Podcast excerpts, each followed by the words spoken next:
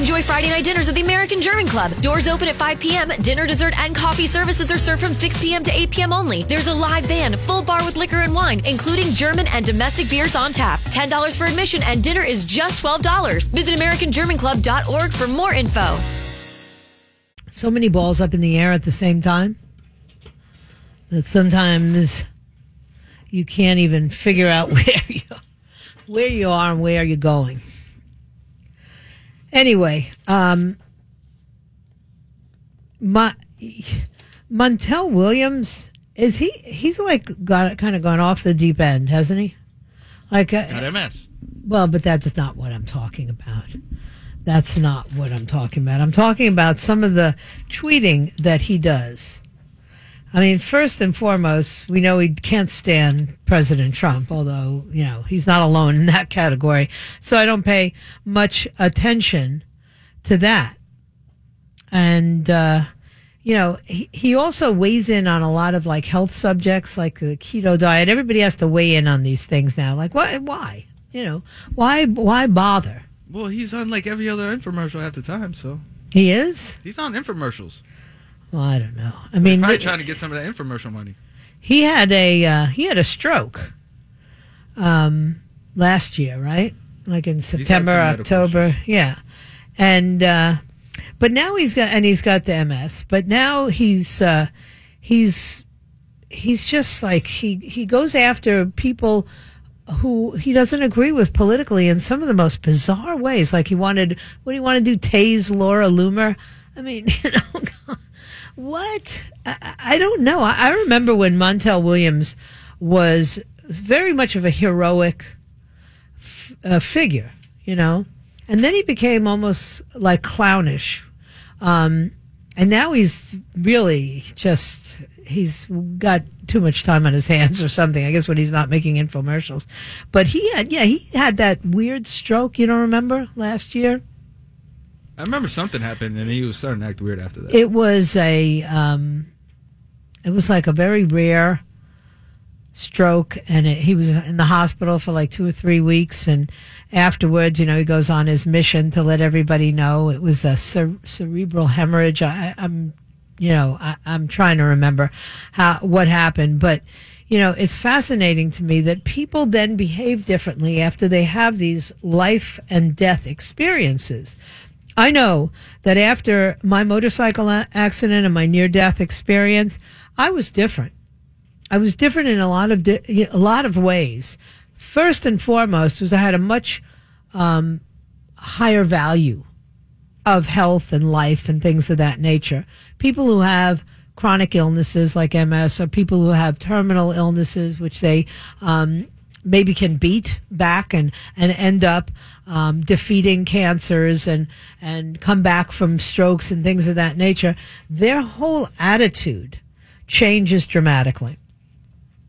And, and it's not just in, in terms of health. Yes, I am try to be more meticulous about diet and exercise because I know what can happen. If God forbid, I, I will tell you this.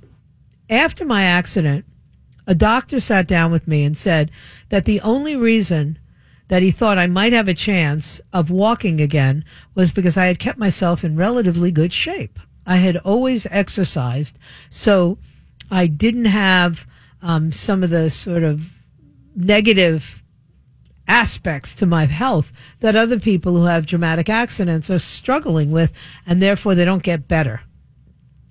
So I continue to tell you, you know, stay healthy, work out, do all those things because God forbid you get in an accident or you or you end up with some kind of disease, you want to be in good shape so that you can bounce back.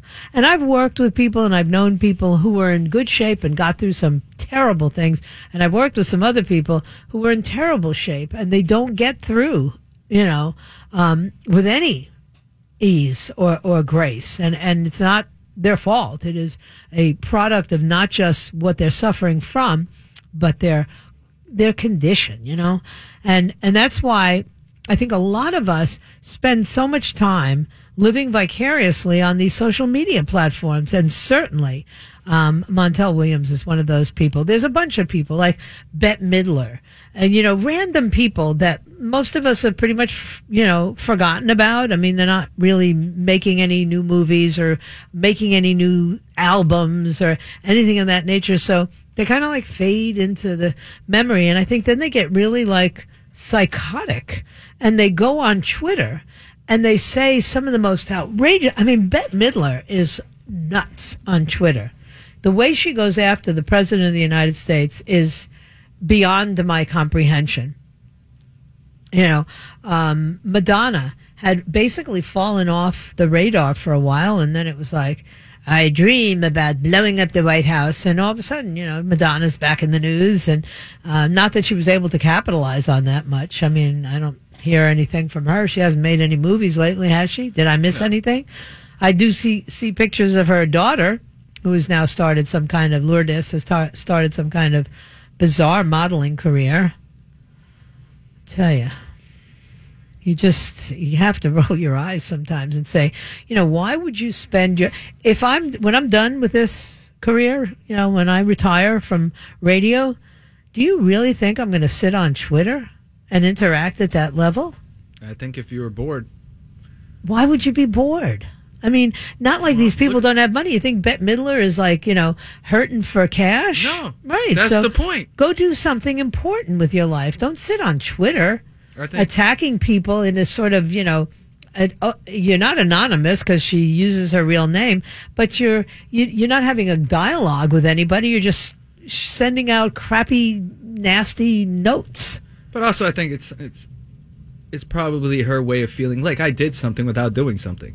But that's what I'm saying. Like, do something instead of pretending to do something. Montel Williams, you know, what, why he has this, first and foremost, somebody asked me this yesterday. Why do they hate him so much, Donald Trump? These are the same people who hung out with him before he ran for the presidency. These people wanted to be at his parties. They wanted to be invited to Mar-a-Lago. They wanted to be on Celebrity Apprentice. These people used to not worship him, but they certainly were a whole lot nicer to him then all of a sudden because he he comes to Washington and he says hey you know I'm not playing by these old rules. These rules don't work. You know you guys have too much power and you're abusing the American people and I'm just going to stand up to you. I may not know what I'm doing but I can't do any worse he says than you've been doing and he's right. And that's why people like me voted for him. Not because we thought oh this is the uh, the genius that's going to resolve everything in this country. I just said hey give me somebody who's been successful in some area of their life to go up there and shake things up to be a disruptor. And he went up there and he did that and it freaks these folks out. I mean montel williams must stay up all night you know tweeting against donald trump uh, um, Bette Midler, who else? Cher was doing it, but now she's not doing it. Now she's saying like, "Oh, let, give him a chance." you can't, Matt. The drugs. I think she's on tour too. yeah, and the drugs. They just, they just Well, I was gonna. alter the brain. I wonder how many doctors everybody's seeing and how what kind of effect a lot of these medications do to people. Well, this whole, uh, you know, derangement syndrome, Trump derangement syndrome, it's really kind of scary to me because what it does is it opens the door forever more. You know, there'll be no more, we just don't agree with one another and we should have this debate. Now it's going to be, we're going to do the Alinsky style of demonize the person and not have any debate. Just declare that everything they say or everything they do is bad and everything we say and everything we do is good. That's, that's autocratic. I mean, that's the kind of world I don't want to live in. I like the idea of an open and free exchange of ideas. You know, how, how frustrating is it, just for, for a simple example, that we have spent over two years, maybe over three years, talking about whether or not the man who has been sitting in the White House for the last two years colluded with Russia.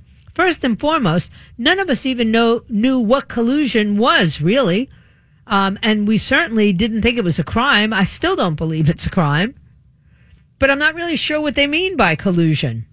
I got Burr, the chairman of the Judiciary Committee, up there saying that there was no collusion. They have no evidence of collusion. Then I got Adam Schiff in the House saying, "Oh yeah, well, There's a lot of evidence of collusion. So you're the average American person. You're sitting here and you're going, well, after all this time, with hundreds of journalists looking for anything they can find on this guy, with hundreds of Democrats looking for anything they can find on this guy, with hundreds of Hollywood A-listers looking for anything they can find on this guy. If there was anything, don't you think somebody would have found it?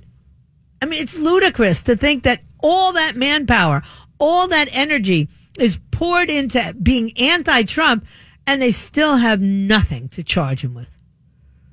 Nothing.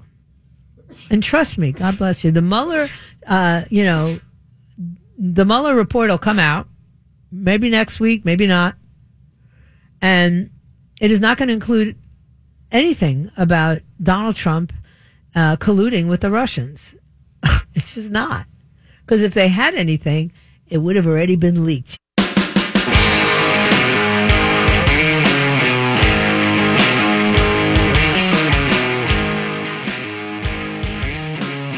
Here's how I feel about this, and I want to talk about the issue of identity politics, Joy. Mm-hmm. I gave a speech about this at Netroots last year. Yep.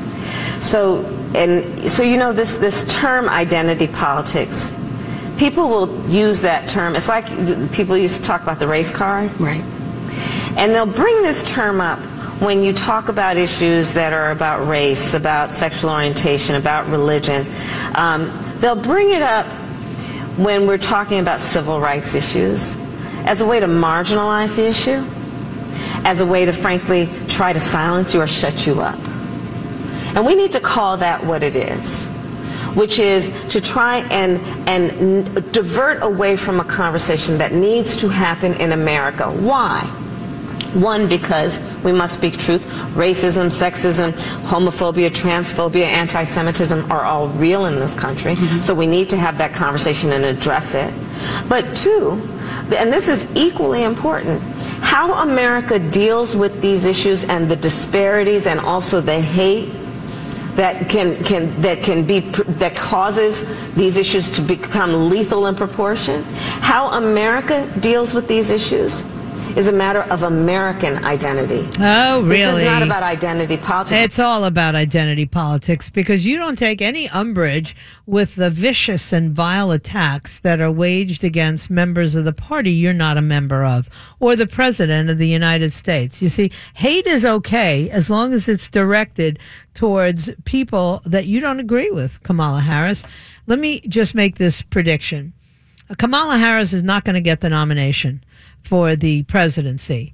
And she will whine and complain that it's because she is a woman and it's because she is black and it's because she is from California. And I mean, there'll be whatever she can attach herself to, she will. But the bottom line is nobody, I don't know anybody who likes Kamala Harris. Nobody. Uh, you know, there are some people who thought she had an early jump and within a month, everybody had fallen off that bandwagon. Everybody. I, mean, I, I don't know anybody. I'm I'm serious who actually supports Kamala Harris. I know there's probably some people in California, uh, or maybe some people who went to her sorority. But you ask any Democrat, any power broker in the Democrat Party, and they roll their eyes.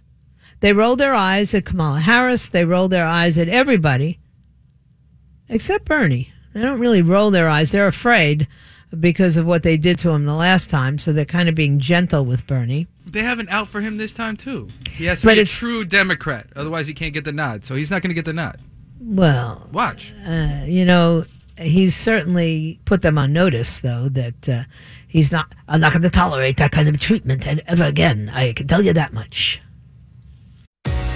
Enjoy Friday night dinners at the American German Club. Doors open at 5 p.m. every Friday night of the year. Dinner, dessert, and coffee services are optional, served from 6 p.m. to 8 p.m. only. There's a live band from 7 to 11 playing ballroom, standards, party music, and German traditional. Full bar with liquor and wine, including German and domestic beers on tap. $10 for admission and dinner is just $12. Visit AmericanGermanClub.org for more information.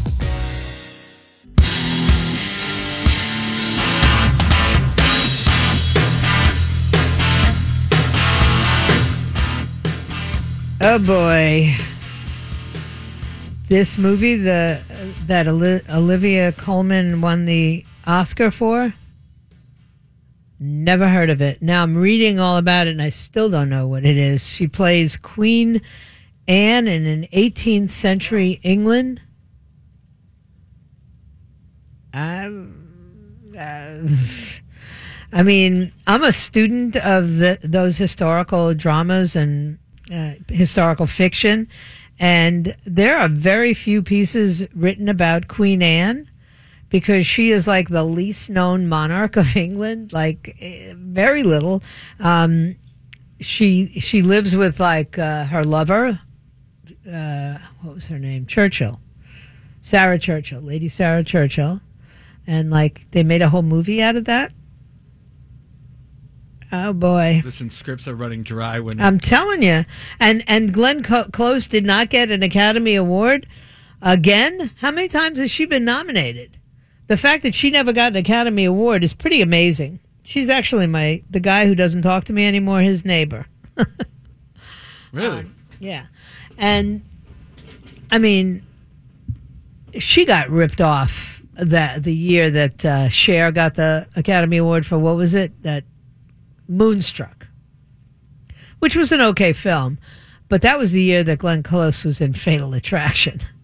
And come on, I mean, I know that that movie upset all the cheating married men out there, but for goodness sake, that was a tour de force acting job by Glenn Close. She didn't get that. And she was nominated for a couple of times. I heard somebody this morning, might have been Karen, talking about all the nominations that she had and has never won. And they gave this Academy Award to this Olivia Colman for starring in a movie. She may have been brilliant in this movie, but if nobody saw it, if a tree falls in the forest and there's nobody there, did it really fall? You know, is anybody rushing home? I love period pieces, but I am not rushing home to watch this movie. I can't watch those Queen Anne's. I can watch them if they're very well done and if they're about a monarch that you may have had some knowledge of. But let me tell you, I Queen Anne. I don't think I've even ever read a historical fiction book on Queen Anne. She's such a mi- minor. I've read on her lover, Lady Sarah Churchill. There's been books written about. Is she interesting at least? She was more interesting, yes. Yeah, there you go. That's probably the only thing that was interesting out of that. Um, I don't know who plays her in the movie. Then maybe that would uh, persuade me to go see the movie. But Emma Watson's in the movie no, it's Emma. Stone is in the movie, but she, that she doesn't play that. Oh, Rachel Weisz, who I happen to love, she plays uh, Churchill. Um, maybe I will see it. Is it on Netflix? 'Cause No. that's the only way. And now awards went to people who are in, you know, series, not just uh, movies. I'm liking series more, more and more lately. But but is it the same? Should it be the same category? I mean, really, think well, some about of those that. series are just like eight episodes long, so it's like a trilogy almost. I guess I just uh, I'm having a hard time thinking that we don't have separate categories. Don't they have Emmys for TV series? Or, you know why why are we now combining? You know the the TV series and the. I don't know. And what was the documentary? I, I got to play that sound. Did we have that sound? This is bizarre to me. I, I, I'm I'm still not sure what I think.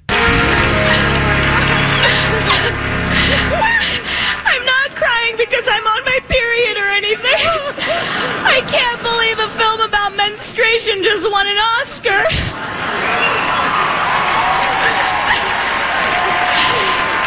Thank you. Thank you, Netflix, for giving us a platform. What was that?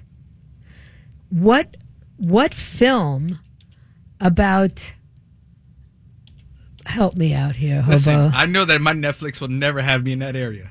it will not be recommended. Is it an films. It will area?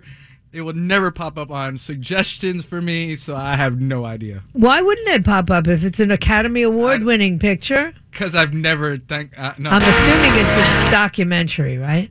even I don't think that would even pop up on mine. I don't think I would Do interested. you, you watch a lot of documentaries, though. yeah, but that I get a crazy documentaries pop up on my thing all the time because I watch documentaries. I do watch documentaries, Right, so that's what this is about. but mine's more more like on the extreme end, like the guy extreme end. There are men who squirm at the mention of menstruation, like you.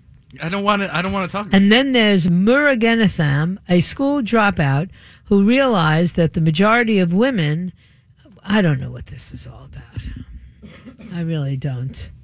Um, the documentary was called, let me see if I can even find it. I mean, this thing is when, you know what? I'll watch fifteen. period, end of sentence. That's the name of the documentary. Fifteen minutes of it. sheds light on a band of women leading a silent revolution in a village outside of Delhi, of Delhi in, in India. Delhi, I said. Netflix documentary, period, end of sentence, traces the journey of Suman, an aspiring police officer. She is fierce, resolute, and determined. Talking freely about her dreams, Suman says she wants to become a cop to save herself from marriage a true story of female empowerment. The documentary is currently in the running. No, the doc- documentary has won an Oscar in the short subject category. Hardly 10 minutes into the documentary, which is just 25 minutes long, it's not. Oh, God. This is what we've come to. Really.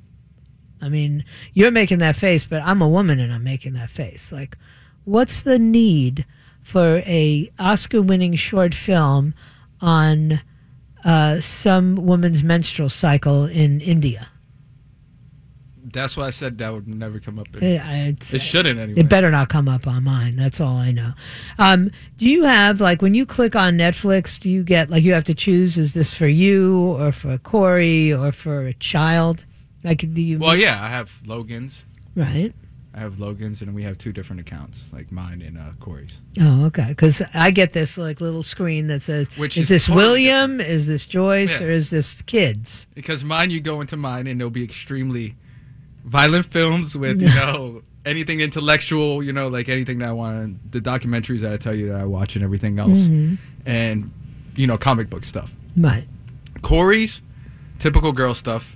You know, what does like that mean? I don't watch Like, uh, well, I'm chick just saying- flicks. Eh, well, you you watch westerns. I'm not put you in that boat because you'll watch some of those. You know, Oh, yeah, I don't. I don't Some of like those other chick movies. flicks. But, you know- I, I go right by, I scroll right by them. but anything romantic or you know. No, I don't watch romance. And for some reason, I don't know why every woman likes murder series. You know, like uh, Crime, criminal yeah. minds and things every like that, single girl I know seems to watch because those. the the good guys win. That's why. I think it's just you guys plot on killing us. No, no, no. I it's usually that. guys killing girls in those stories, Yeah, but, but- the good guy always catches the bad guy. That's why we watch them because in real life we don't believe that we're safe. So in the world of uh, criminal minds, I'm safe because you know they'll find the bad guy even if he gets me. No, because she. Corey doesn't watch those, and there's a lot of them. I read an interesting article, and this will make a great documentary one day. Maybe I'll be the one to make this documentary. Um, and it has to do with the people who are are watching the content on Facebook and determining whether or not it can be up on Facebook. You know, that's a, an actual like career. Um, and there are contractors. The, it- Facebook itself does not have a division of moderators, as they're called, content moderators. because on the that? children's side, I've noticed things where I've had to be like, you know what, I don't want my kid watching this. Well, you know what I watched this weekend, which really freaked me right out because it was recommended to me by my six year old grandson, Mowgli. Did you ever watch that? Which one? There's different ones on this. I don't like, there's know. like three. There's the Indian version one.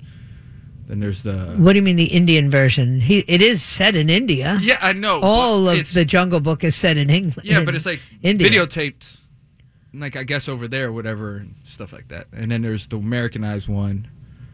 There's like there's like three, I believe. There's three. I don't know. I saw 'cause this I've watched- one. Oh, then maybe there's one I then he was watched. recommending a different one to me because this was the scariest thing. I could not imagine my six year old. Logan watched it. Gra- I know what you're talking about. You know which one I'm talking about? That's the latest one. Oh That's my not the Disney one. gosh. I was like really frightened at parts of this. The, the um, Yeah, the dog and the tiger are pretty rough on there. The dog and Well, the get- tiger. That, and then the when he's walking around and, and he's looking at the, the trophies that the hunter had gotten and his little Yeah, friend's the little face. dog, yeah. no, the wolf, wolf, uh, the wolf. the albino wolf, and like I'm thinking. There's no way that Benjamin, my six year old, didn't get freaked out by this. I couldn't go to sleep right after watching it. I told Billy, like, we have to watch something like soft and gentle now because that is in my head. Yeah, that point. Uh, it was funny because I was trying to turn it off for Logan. He's like, no. He wanted to keep watching. I'm like, are you sure? Because there's some things that scare him real quick. And Right. I thought reason, this would be scary. not- No, Ben either. Ben said, "Oh, my, Bubby, it's a great movie. You're gonna love it." Logan's three. Yeah, that's even scarier. But you, you know, you you know, you watch guy stuff with him. No, I don't. No, keep him, I because my from a lot of stuff. my my grandson's not allowed to watch nothing, anything. I mean, it's all Disney. But this was, I guess, they thought it was a Disney film when they let him watch it or something. Because I was just terrified by parts of this movie. It was really scary. The only thing I'll let him watch as long as I'm around are stories that have more complex storylines. Like cartoons have stronger, like a little bit more of a Like what? The storyline. Ninja Turtles? I mean, you know, there's some stuff that I can see Yeah. is all fantasy, but this was. It, it looked very real. I mean, uh, all the animals talked, which was kind of unrealistic. Listen, I didn't expect it to be that scary, and I know exactly what you're talking. You know what I'm talking about, right? Like when the tiger slashes him, and when he, Yeah. he shoot he shoots the, you know, the elephant. I mean, it, there was just some really scary parts.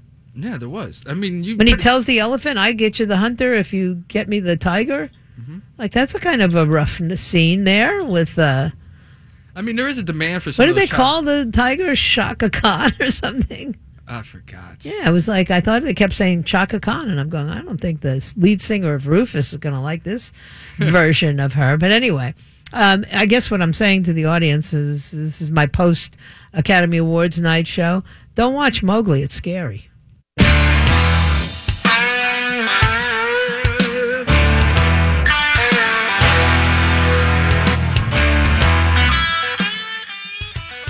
Are you comfortable with some of your leading Democratic candidates talking about reparations compensating the descendants of victims of slavery? Civil rights is the unfinished business of America, Chris, and we've we've seen throughout our Oh, nation's up. journey that Tom Perez never answers a question, right? He always poses a new question. But anyway, I think I want to make a documentary about the secret lives of the uh, Facebook moderators because this is crazy. These people are making like $20,000, $28,000 a year, and they have to sit there and watch some really creepy stuff. Um, the uh, Chloe, who is moderating a Facebook post in front of her fellow trainees, when it's her turn, she walks to the front of the room where a monitor displays a video that has been posted to the world's largest social network, Facebook. None of the trainees have seen it before, Chloe included. She presses play. The video depicts a man being murdered. Someone is stabbing him dozens of times while he screams and begs for his life. Chloe's job is to tell the room whether this post should be removed. She knows that Section 13 of the Facebook Community Standards prohibits videos that depict the murder of one or more people. When Chloe explains this to the class, she hears her voice shaking. Returning to her seat, she feels an overpowering urge to sob. Another trainee has gone up to review the next post, but Chloe cannot concentrate. She leaves the room and begins to cry so hard that she has trouble breathing. No one tries to comfort her. This is the job she was hired to do. And for the 1,000 people like Chloe moderating content for Facebook at the Phoenix site of Cognizant, and for 15,000 content reviewers around the world, today is just another day at the office. Over the past three months, the writer of this article in The Verge said, I interviewed a dozen current and former employees of Cognizant in Phoenix. All had signed NDAs, non disclosure agreements, in which they pledged not to discuss their work for Facebook or even acknowledge that Facebook is their client. The shroud of secrecy is meant to protect employees from users who may be angry about a content moderation decision and seek to resolve it with a known Facebook contractor. The NDAs are also meant to prevent contractors from sharing Facebook users' personal information. I don't know about you, but that is not a job I would want to look at these posts. So the writer of this article um, says that the content moderator working for Cognizant in Arizona will earn $28,800 per year. Collectively, the employees describe the workplace that is perpetually teetering on the brink of chaos. It is an environment where workers cope by telling dark jokes about committing suicide, then smoke weed during breaks to numb their emotions. It's a place where employees can be fired for making just a few errors a week and where those who remain live in fear of the former colleagues who return seeking vengeance. I, I there here's a here's a Netflix documentary in the making, all right? And I want to make it. Well, get by those NDAs and maybe you have a chance. Thank you for your time this time. Until next time, I will be back tomorrow at 10 a.m. if it be His will and He delays His coming. What lies behind us and what lies ahead of us are tiny matters compared to what lies within us. So wherever you are, be yourself and don't post murders on Facebook. Like, what's wrong with you? Thank you, Hobo, but most of all, thank you for listening. God bless you, and God bless the United States. By the way, the Green Room is about a book of hotels that black people were allowed to stay stay in in the South, and everybody tells me I would love it.